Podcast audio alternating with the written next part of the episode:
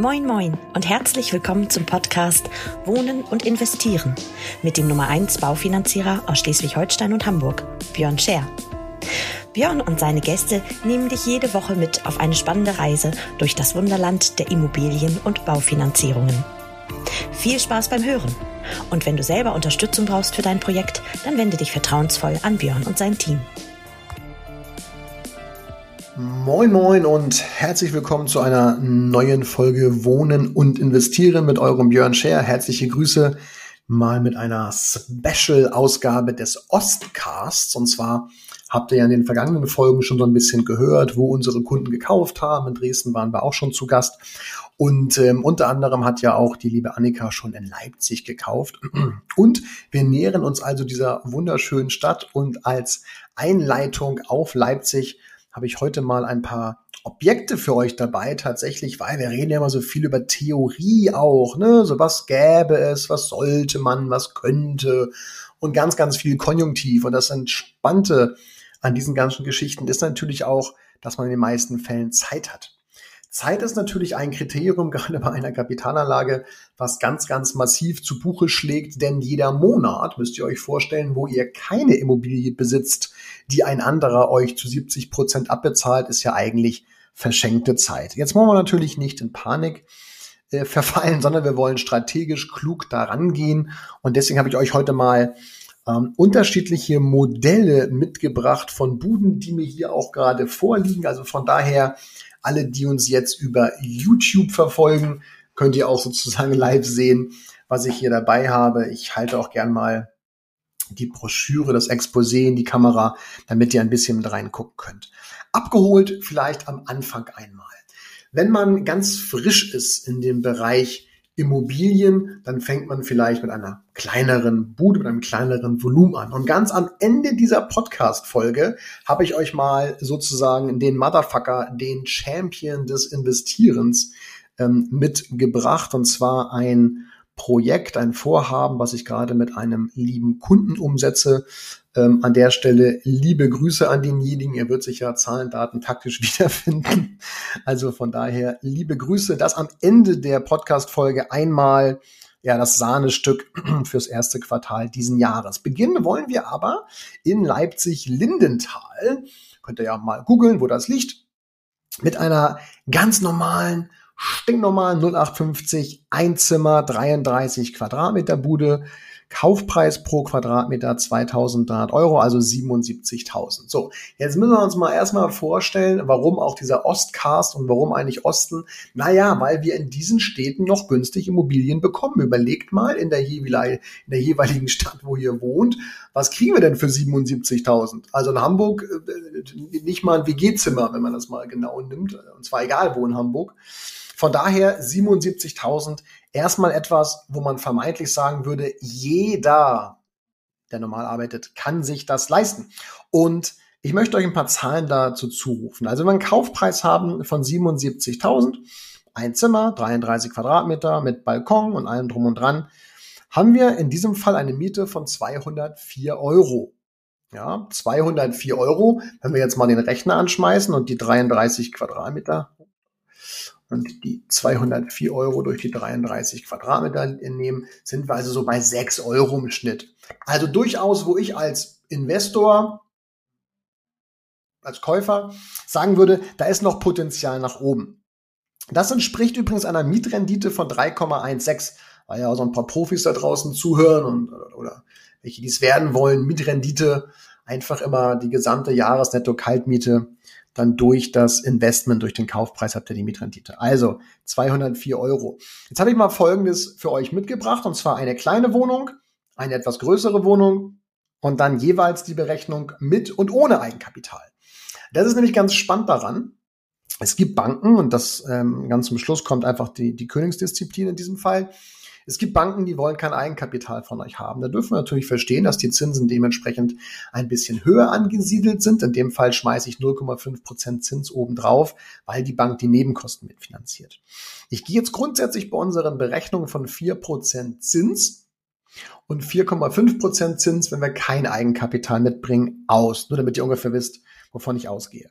Also, konkrete Zahlen. Wir kaufen eine Wohnung für 77.000 Euro Die Erwerbsnebenkosten sind 7,5 Prozent, 5,5 Grunderwerb und 2 Prozent Notar und Grundbuch. In Sachsen ist ja leider gestiegen. In Sachsen war es ja bis Dezember noch 3,5. So, das heißt, wenn wir jetzt einmalig für diesen Kauf 5.700 Euro ungefähr mitbringen, haben wir die Erwerbsnebenkosten und dann haben wir eine monatliche Belastung bei 4% Zins und 1% Tilgung, also Tilgung möglichst runter, damit die Eigenbelastung nicht zu hoch ist, von 116 Euro. Das heißt, die Kosten an die Bank 320 Euro und die Miete 204. Das heißt, Eigenbelastung 116 Euro. Und 116 Euro Eigenbelastung. Ich habe jetzt noch die Steuer außen vor gelassen, die Instandhaltung, also all die äh, Begleiterscheinungen dieser ganzen Geschichte habe ich nochmal außen vor gelassen. Wir wissen ja auch, dass wir eine AFA haben. Wir wissen, dass wir die Zinsen abschreiben können. Also viele positive Aspekte. Trotzdem dürfen wir auch nicht vergessen, dass wir im Laufe der Zeit auch mal was renovieren müssen, äh, vielleicht mal ein neues Bad machen müssen, weil das Ding jetzt irgendwie 30 Jahre halten und, und, und. Die Sachen, die hebeln sich bei mir gegenseitig auf. Heißt aber, wir beginnen mit 116 Euro Eigenbeteiligung bei so einer Bude. Und jetzt erzählt mir doch bitte mal, für 116 Euro im Monat, ähm, dass man sich das nicht leisten könnte. Ja, also völliger Schmarrn. Jeder kann sich das leisten. Wenn man jetzt aber sagt, ey, die 5.700 Euro, die habe ich jetzt auch nicht da. Wie sieht es dann aus? Nun, dann haben wir eine Eigenbelastung von 150 Euro im Monat, weil wir einen höheren Zins haben.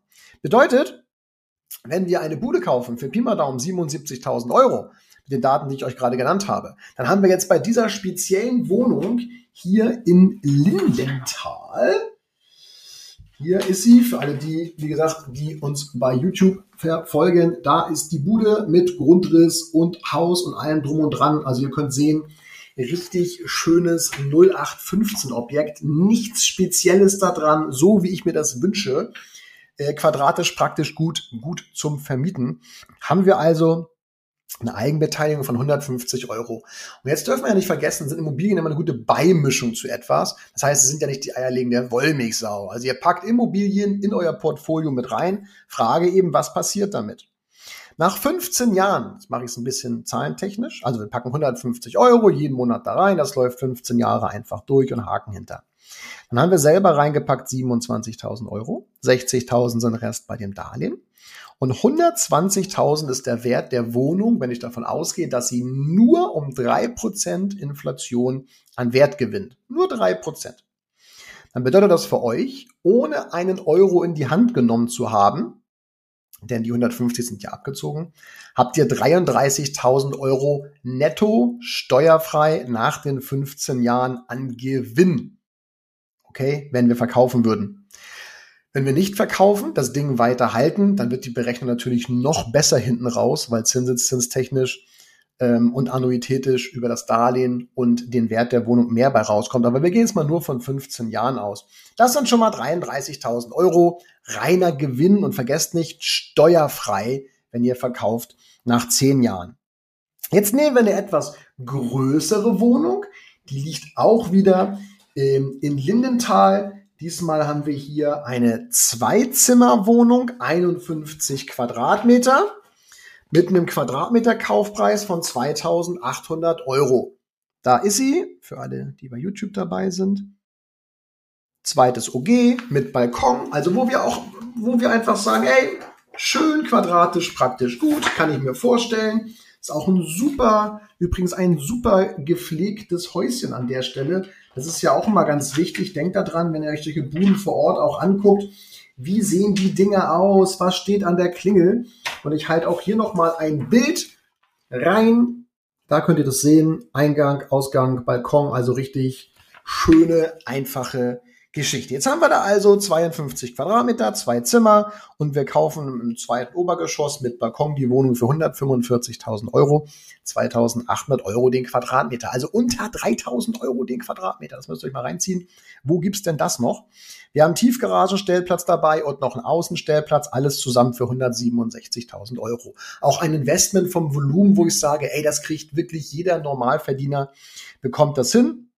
Aber was bedeutet das letztendlich an Zahlen wieder auch von der Eigenbelastung?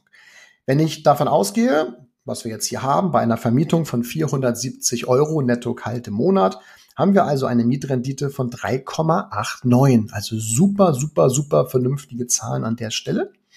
Und wenn ich jetzt diese 167.000 nehme, darauf wieder meine 4% Zins, 1% Tilgung, dann haben wir nachher eine Eigenbelastung abzüglich der Miete von 225 Euro. 225 Euro, also so 70 Euro ungefähr mehr, als wir es bei der kleinen Wohnung eben hatten. Aber wir bekommen natürlich auch viel, viel mehr. Und denkt immer dran, je mehr Quadratmeter, desto mehr auch der Wert, desto mehr Zinseszinseffekt über die Wertsteigerung in den Jahren. Einmalig dürfen wir mitbringen 12.500 Euro. Also 12.500 Euro, 225 jeden Monat und schon gehört euch eine Zwei-Zimmer-Wohnung mit Balkon, 52 Quadratmeter in Leipzig. Jetzt kommt der Kunde und sagt, ah Björn, ich habe aber keine 12.500 Euro, ich will die mitfinanzieren. Sag ich, gut, haben wir eine Bank, also gerade hier oben im Norden, für alle unter euch, die in Schleswig-Holstein wohnen, Hamburg wohnen und Teile von Mecklenburg-Vorpommern. Ich finanziere euch solche Buden, wenn wir eine gute Bonität haben, inklusive Erwerbsnebenkosten innerhalb von zwei Tagen. Da habe ich eine echt starke Bank am Start. Ähm, seit ein paar Wochen, mit denen mache ich solche Spielchen und die haben total Bock darauf. Immer vorausgesetzt, ihr habt eine saubere Bonität, gutes Einkommen, ähm, dann läuft die Geschichte einwandfrei durch. Auch übrigens bei Selbstständigen, nur mal so nebenbei. Jetzt gehen wir mal davon aus, wir haben kein Eigenkapital am Start. Das heißt, wir müssen das mitfinanzieren. Dann haben wir 0,5 schlechterem Zins. Dann haben wir eine Eigenbelastung von 350 Euro, also 200 Euro mehr als bei der Geschichte da oben. Jetzt immer die Frage, was ist nachher das Ergebnis des Ganzen? Was kommt dabei raus? Wenn ich jetzt also gar kein Eigenkapital mitbringe, ich möchte diese Wohnung kaufen, habe ich 352 Euro, um genau zu sein, an Eigenbelastung. Jetzt rechnen wir wieder hoch. 15 Jahre diese Eigenbelastung sind 63.000 ungefähr und die Restschuld bei der Immobilie sind 128. Wenn ich diesen Wert der Wohnung nehme von heute, die 167.000 und das, also inklusive Stellplätze, und das mit 3% Inflation hochrechne, komme ich auf 260.000. Abzüglich dessen, was ich selber reingesteckt habe und die Restschuld bei der Bank, habt ihr einen Gewinn von 68.640 Euro in 15 Jahren. Okay? Und das ist das, woraus mir ankommt. Was haben wir nach einem gewissen Exit an Gewinn über? Oder wenn ihr zum Beispiel sagt, ihr wollt unbedingt die Bude im, im Vermögen halten, dazu komme ich jetzt gleich beim, beim letzten Fall, dann kann man natürlich auch davon ausgehen, dass man dementsprechend eine höhere Miete hat bei der ganzen Nummer. Aber ich möchte es mal runterbrechen. Eine kleine Wohnung in Leipzig könnt ihr euch leisten für 150 Euro im Monat. Eine mittelgroße Wohnung, würde ich jetzt mal sagen, in Leipzig mit dann dementsprechend höheren Miete, denkt an die 470 Euro, könnt ihr euch leisten für 350 Euro im Monat. Die Frage ist ja ganz einfach auch, was mache ich denn alternativ mit diesen 150 Euro, 350 Euro? Man kann natürlich auch ein Mittelding wählen, ne? also irgendwie eine Wohnung vielleicht für 120.000, da habt ihr vielleicht 250 Euro im Monat. Aber merkt euch einfach mal zwischen 150 und 350 Euro Belastung im Monat und schon zauber ich euch da eine schöne, ein schöne Vermögen rein. Die Alternative ist doch die Frage. Jetzt packe ich das in ein Depot, ich packe es in eine Versicherung. Es gibt so viele Dinge, die man machen kann. Denkt immer dran, Immobilie, inflationsgeschützt, das heißt steigt mit dem Wert, ne, weil es ja ein Sachwert ist an der Stelle. Und dürfen wir auch nicht vergessen, ihr habt ja einen Mieter, und den Staat, und ich habe ja die Steuer nochmal komplett rausgelassen an der Nummer hier, ähm, weil wir haben ja noch eine AFA und wir haben die Zinsen, die wir noch steuerlich gegenrechnen können. Das heißt, mit der Steuererklärung gibt's dann nochmal richtig Cash wieder. Das äh, zeige ich euch bei dem folgenden Fall. Und zwar kommt jetzt sozusagen die Königsdisziplin. Wenn wir eine Bank haben, die bis zu 130 Prozent Beleihungsauslauf finanziert, auch bei Kapitalanlegern, dann bedeutet das, dass die nicht nur die Wohnung an sich finanzieren, sondern noch 30 Prozent on top. Okay, also Nebenkosten mit allem drum und dran. Jetzt müsst ihr aufpassen. Anfrage von jetzt einem lieben Kunden, der gesagt hat, ey Björn, ich möchte unbedingt investieren in Immobilien. Aber ich bin jetzt schon ein bisschen älter, ich bin jetzt schon 40. Also so alt wie ich. Ich habe jetzt noch eine begrenzte Zeit, bis ich in Rente gehe. Ich möchte jetzt aber ordentlich investieren und nicht nochmal so rumeiern wie vielleicht die letzten Jahre. Das waren jetzt nicht seine Worte, aber das ziehe ich daraus, was er gesagt hat. Das heißt, bis jetzt hat er noch keinen gehabt, der ihn begleitet hat bei diesen Themen, der ihn an die Hand genommen hat, gesagt hat, pass auf, das machst du so, so und so, aus dem und dem Grund. So. Jetzt kaufen wir zwei Wohnungen in Leipzig für zusammen 300.000 Euro. 297, um genau zu sein. Okay, also wir kaufen zwei Wohnungen direkt, nicht nur eine. Diversifizieren das Ganze ein bisschen. Einmal drei Zimmer und einmal ein Zimmer oder zwei, glaube ich sogar. So. Jetzt haben wir Erwerbsnebenkosten von 22.000 Euro. Die müssen wir da oben drauf packen. Bei der Finanzierung müsst ihr auch mal aufpassen in Zukunft bei euch. Wenn ihr ähm, Kapitalanlagen finanziert, dann kann es unter Umständen sinnvoller sein, dass ich meine Provision aus der Finanzierung rausnehme und dafür ein Honorar in Rechnung stelle. Das muss man mal individuell ausrechnen. Der Vorteil für den Investor, für den Käufer ist, er kann meine Rechnung 100% steuerlich absetzen im ersten Jahr als Finanzierungsbegleitung. Ansonsten wäre meine Provision in dem Zins mit drin und dementsprechend schreibt er das nur über die 10 oder 15 Jahre Zinsbindung ab. So hat er im ersten Jahr direkt eine hohe Steuererstattung darauf. Dieses Honorar ist auch noch mit reingeflossen bei der Bank. Und nach 15 Jahren haben wir eine Restschuld. Eine Restschuld von, ich muss mal eben gucken hier, 380.000 für ein Darlehen, was wir jetzt aufnehmen, von 490 insgesamt. Das heißt, Wohnung mit rein, Nebenkosten mit rein, mein Honorar mit rein und noch eine Einmalzahlung in einen Bausparer.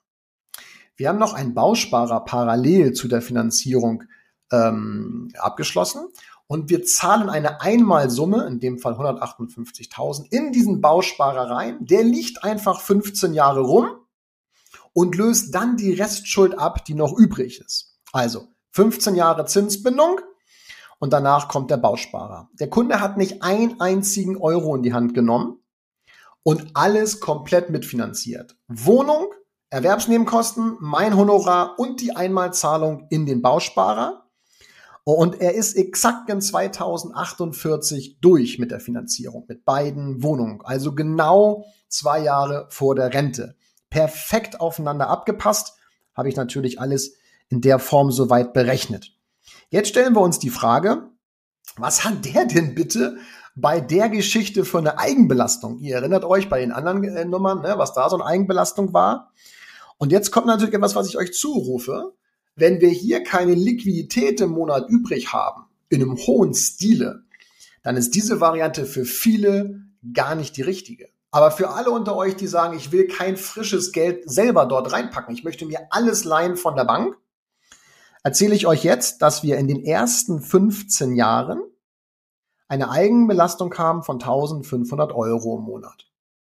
1500 Euro im Monat fließen erstmal in dieses ganze, man muss es ja sagen, Konzept. Ne? Das ist ja schon nicht mehr mehr nur der Kauf, der hängt ja viel, viel mehr zusammen. Die nächsten 10 Jahre, zusammen also 25, haben wir dann noch eine Belastung von 700 Euro. Bedeutet, in den ersten 15 Jahren Arschbacken zusammenkneifen und dementsprechend die 1,5 latzen. Die 10 Jahre danach haben wir mit einem Zins von 1,25 uns gesichert im Bausparer, zahlen wir nur noch 700 Euro. Die Gesamtbelastung für den Kunden innerhalb dieser 25 Jahre liegt bei 350.000 ungefähr. Wenn ich den Marktwert der Wohnung nehme, also jetzt von 297.000 Euro, und ich rechne den Wert wieder nur sehr konservativ mit drei Prozent über 25 Jahre hoch, habe ich einen Wert von 621.000 Euro. Das heißt, der Kunde macht innerhalb dieser 25 Jahre, wenn er nach verkaufen würde nach 25 Jahren, 267.000 steuerfreien Gewinn. 267.000 ohne einen eigenen Euro am Anfang reingegeben zu haben. Jetzt muss man ja nicht verkaufen nach 25 Jahren, man kann ja auch weiter vermieten. Wenn ich die Miete von heute nehme, die übrigens bei 800 Euro für beide Buden zusammenliegt, dann habe ich dann eine Miete von ungefähr 1,6 bei 3% Inflation. Das heißt, er kann sich überlegen, ob er einen dicken Batzen steuerfreies Kapital nachher hat nach 25 Jahren. Er kann natürlich auch nach 15 Jahren schon raus. Wir müssen den Bauspeicher nicht nehmen. Oder er hat 267.000 steuerfrei nach den 25 Jahren auf dem Konto. Das, was ich euch jetzt vorenthalten habe bei der Berechnung, ist die Steuer. Ich habe in meinem System schon mal berechnet, was es bedeuten würde für ihn, dieses Investment durchzuziehen. Und es wäre eine Steuerersparnis jedes Jahr von ungefähr 11.500 Euro. Das heißt, ich kann gedanklich nochmal einen Tausender abziehen von der Eigenbelastung, die ich hier habe, die ersten 15 Jahre. Das heißt, aber das muss man natürlich mit der Einkommensteuer dementsprechend nachher verrechnen. Also ähm, das kann man jetzt nicht sozusagen pauschal gleich, gleich umlegen. Aber wenn der Kunde 18.000 Euro im Jahr investiert, bekommt er dementsprechend Pi mal Daumen 11.500 Euro wieder mit der Steuer. Das heißt, seine Eigenbelastung liegt irgendwo bei 7.000 Euro, nagelt mich nicht fest. 500 bis 600 Euro im Monat. Und das ist doch eigentlich der kranke Scheiß, dass dieses Investment Immobilie als Kapitalanlage so unglaublich vorteilhaft ist, was die Steuer betrifft. Und das ist das, was ich nur jedem von euch zurufen kann. Also ihr merkt schon, es waren jetzt ganz viele Zahlen. Aber was hoffentlich auch hängen geblieben ist, ihr könnt euch schöne kleine Buden, ob jetzt in Leipzig, das war jetzt ein Beispiel. Die Buden sind alle verfügbar übrigens.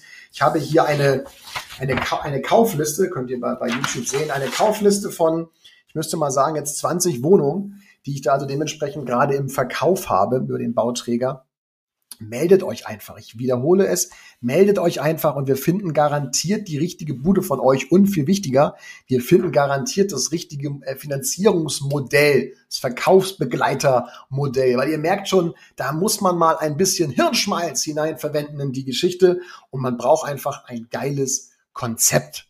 Ich gehe jetzt gar nicht drauf ein, ob man jetzt in Leipzig, in Dresden, in Halle, in Erfurt in Köln, in Dortmund, in Düsseldorf oder im Süden oder Norden kaufen muss. Es geht darum, Schaut, dass ihr einen guten Quadratmeter-Kaufpreis habt. Schaut, dass ihr eine vernünftige Miete habt mit ein bisschen Potenzial nach oben. Und dann kommt es aber viel, viel mehr darauf an, dass ihr einen Immobilienbegleiter in eurer Hand habt, der euch an die Hand nimmt.